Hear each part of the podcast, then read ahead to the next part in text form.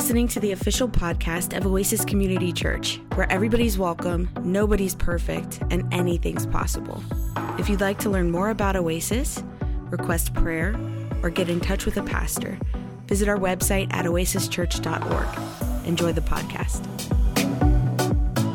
I love all the balloons. Yeah, they're, they're exciting.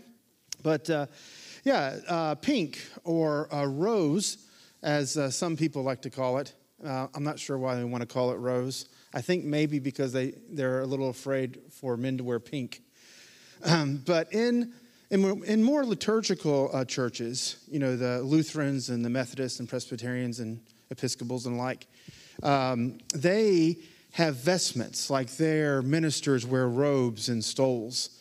And in those, in those types of churches, um, two, twice a year, the minister would wear a pink, or if you prefer, rose uh, stole. And this is one of those two Sundays. So we don't, we, don't, um, we don't wear those things and we don't practice that church that way. But I did think I would kind of try and get in the mood, uh, which is what I've done today. So this is, this is the closest I have to, to pink or to rose. And so um, celebrating kind of with colors I think is important. You know, we, we, we deck our halls with kind of red and green at Christmas time. Um, Fourth of July, we really like to show kind of our national colors, right, with red, white, and blue. Uh, we do this with our kind of sports teams. Um, um, whoever you know you might support in that regard, you kind of wear things of that of that particular color, and maybe even more importantly to you, you avoid wearing the color of the other group, right?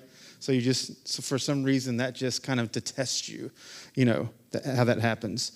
So uh, why why change the color?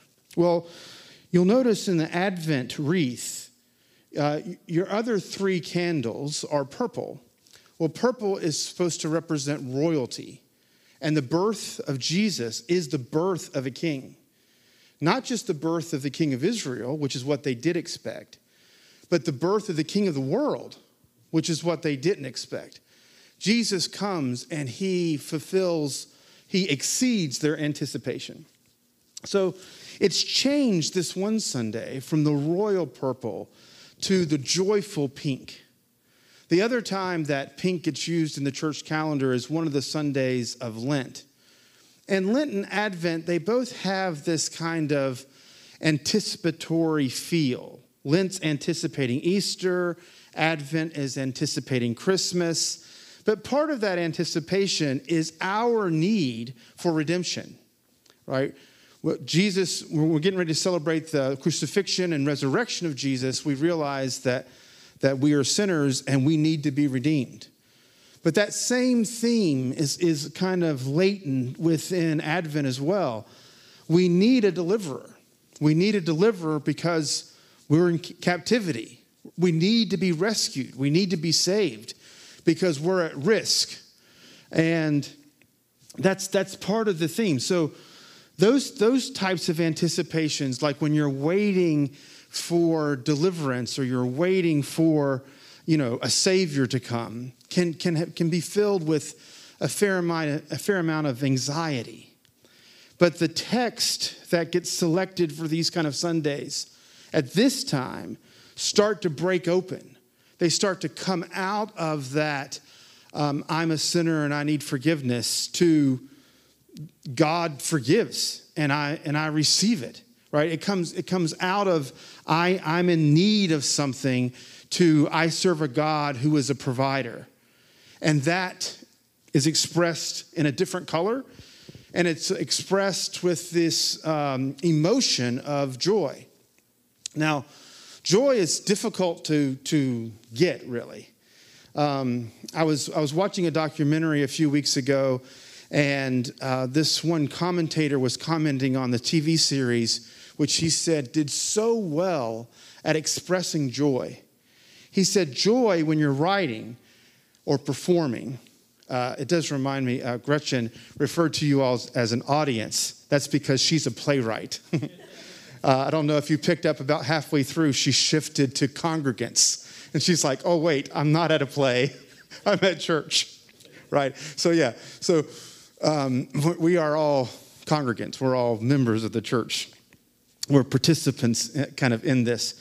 But writing, and I, and I think I think Gretchen, what we could ask her later, might might agree with this. Joy is one of the hardest things to get right, but it's one of the easiest things to kind of take for granted. That is, when you have it, it's there, but you don't always realize it. But then when you don't have it, it's not the type of thing that you can just kind of snap your finger and get it back. So we can try and trick ourselves, maybe. Uh, we can put out a bunch of balloons, and everybody's like, oh, it's balloons. Who doesn't like balloons, right? And so you can have a pink or rose uh, balloon, and you should take it with you today. Kind of remind you the rest of this week. Hang it somewhere in your house. Don't, don't let it go outside. We're going to try and take care of the environment. But hang it somewhere in your house. You know, give it to a child. Watch their eyes light up. But I, I do believe that the experience of joy is directly related to our expectations. So that if you have a high expectation and it's not met, then there's no joy. But if your expectation is exceeded, then joy comes kind of flooding in. So it's like when you go to a movie and you've heard about it and you've seen the preview and you think, oh man, that didn't really deliver. Like, mm, it was okay. No complaints really, but you know, it was a movie. But if you go and you, don't know what the story's to be, or if you go and somehow it really kind of over delivers, it just kind of, you know, you're just kind of overcome with. Joy overflows. Like, joy, I think, only exists in that state. It exists in the state of overflowing. There's not a sense of kind of like a half full joy. I'm half full of joy. nope, joy doesn't quite work that way. It overflows. Um, we're all familiar with these uh, TV commercials often where it shows a homecoming, like someone we didn't expect to see. A lot of these are sometimes shot with somebody kind of serving in the military and they've come home and they didn't expect to see them and they show up and you know everybody's kind of going crazy. You know that you know that I love those, right? You tear up a little bit and you're like, "Oh, that's so great." And then you want to show somebody else, "Hey, watch this one." I mean, we've seen a thousand of them, right? Like you all know what I'm talking about. Or sometimes it's not a person, it's like a pet right? So for those of you who really relate to animals, you know, you see a dog going crazy who hasn't seen, some, you know, its caretaker for, I don't know, a year or more. That's joy, right? And part of what makes that joy is that there wasn't an expectation that they were going to experience it. It was the unexpected. It was the way in which what happened exceeded the expectation which I think is exactly what we get in Jesus. Jesus is more than what we anticipate. Jesus is more than what was expected. They expected God to do something, but what came was so much more than that. And this, this gets expressed in our lives, I think, often in ways that words um, can't really define. Maybe that's why the, the speaker in the documentary, the, the writer, was saying joy is so hard to get right. It's so easy to take for granted, but it's so hard to get right. Because to express joy, you have to do it with your, you know, your body language, with your face, with, with, you know, with tears, with, with laughter, with things that words can't quite get at. Um, I have something, it's a short, I want you to watch. There's no words, but you can see part of what I mean when I talk about joy. So, the dog's name, I believe, is Joy. The title of it was, uh, just in case uh, you couldn't read the Chinese script there, was Joy and the Heron. So, part of what I think makes that so adorable, so joyful, right, is that there's the whole turn in the story. Like we thought the, the bird, the heron, was just trying to eat, you know, the worms. It was like an easy meal. But then you realize, oh no, this is a mom trying to provide for her children. And you're like, oh, well, that's, that's a different story, right? That's just how joy responds. And so when the dog kind of puts those worms out there and you see that the kids are going to get to eat, we're all like, oh, like that's nice. And we expect, I think, the story to end there. Like that, that was going to be the resolution. But there's that last additional turn where the mother bird kind of brings the fish, right? And now, you know, the, the, the man in the story, who is, you know, kind of completely decentered, really, receives what, what he needs, right? Which is the fish. So it's that kind of unanticipated turn, or, or where the expectation is really kind of exceeded.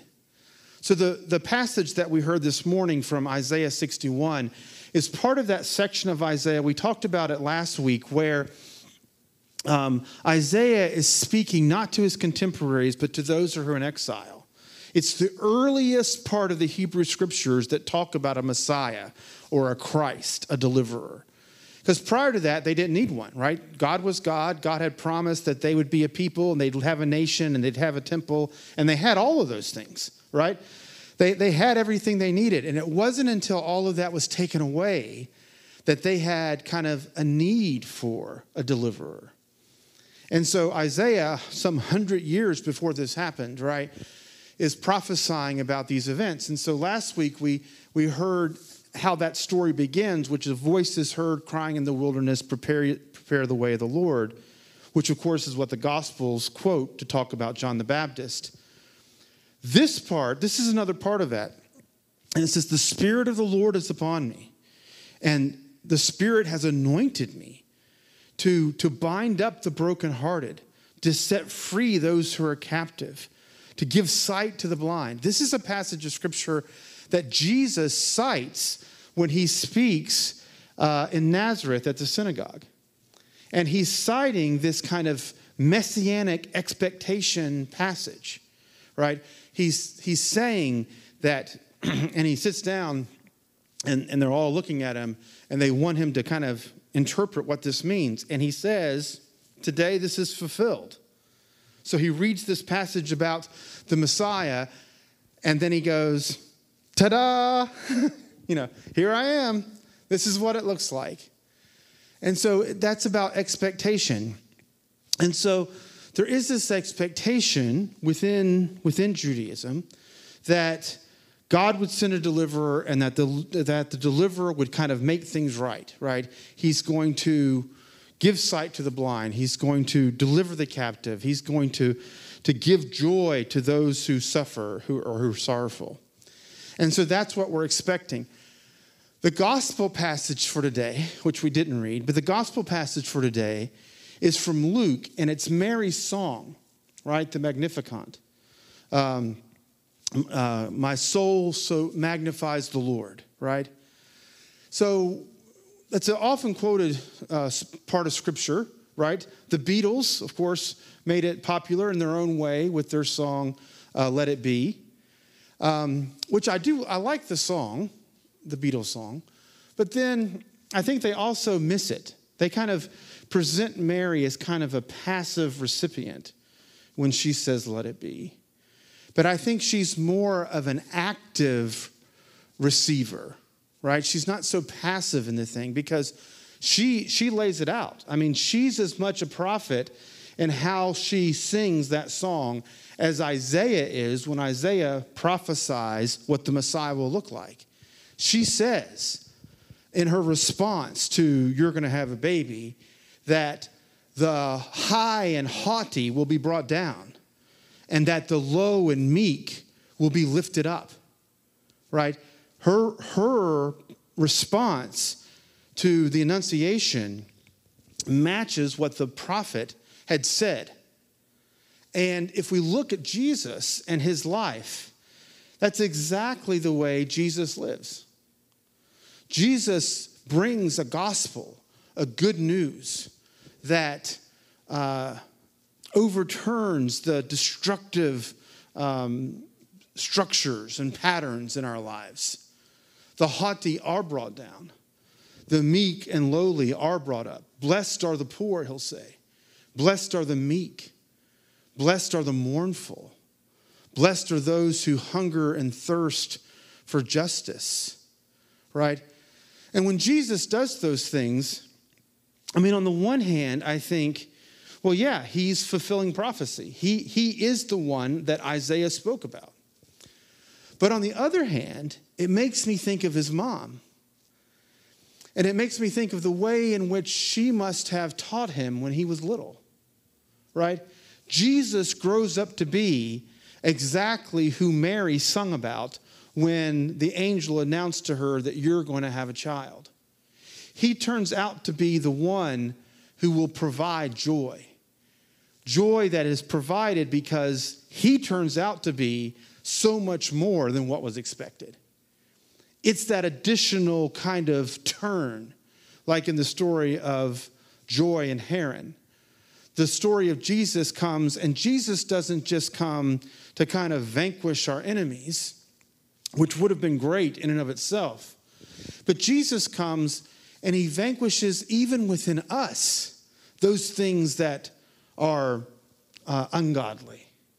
Right? He doesn't just deal with evil out there somewhere, he deals with it in here, in our own hearts, our own greed and our own selfishness, selfishness and our egotism and the way in which we might kind of judge others.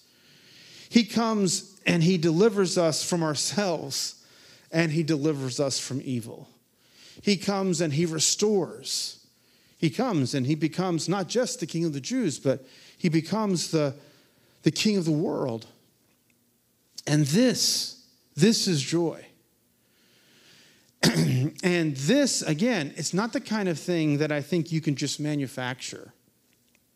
Um, there's, there's ways in which different philosophies have tried to do this, right? So the old Greek Stoics would say this it's, it's better not to really um, want anything. Like if you, if you want to have a happy life, then don't want for much, you know?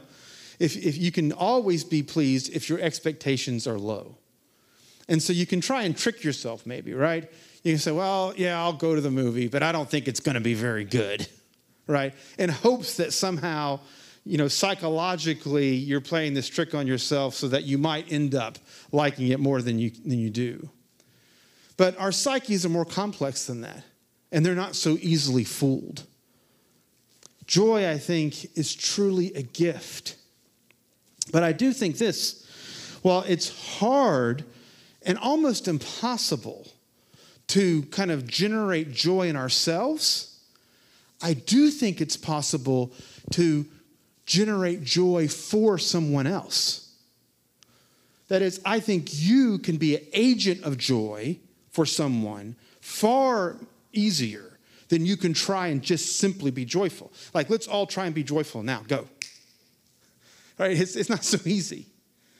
But if you follow the lead of the Spirit, if, if you are kind of um, a humble and, and giving and serving person, you'll find yourself being used by God to make others joyful.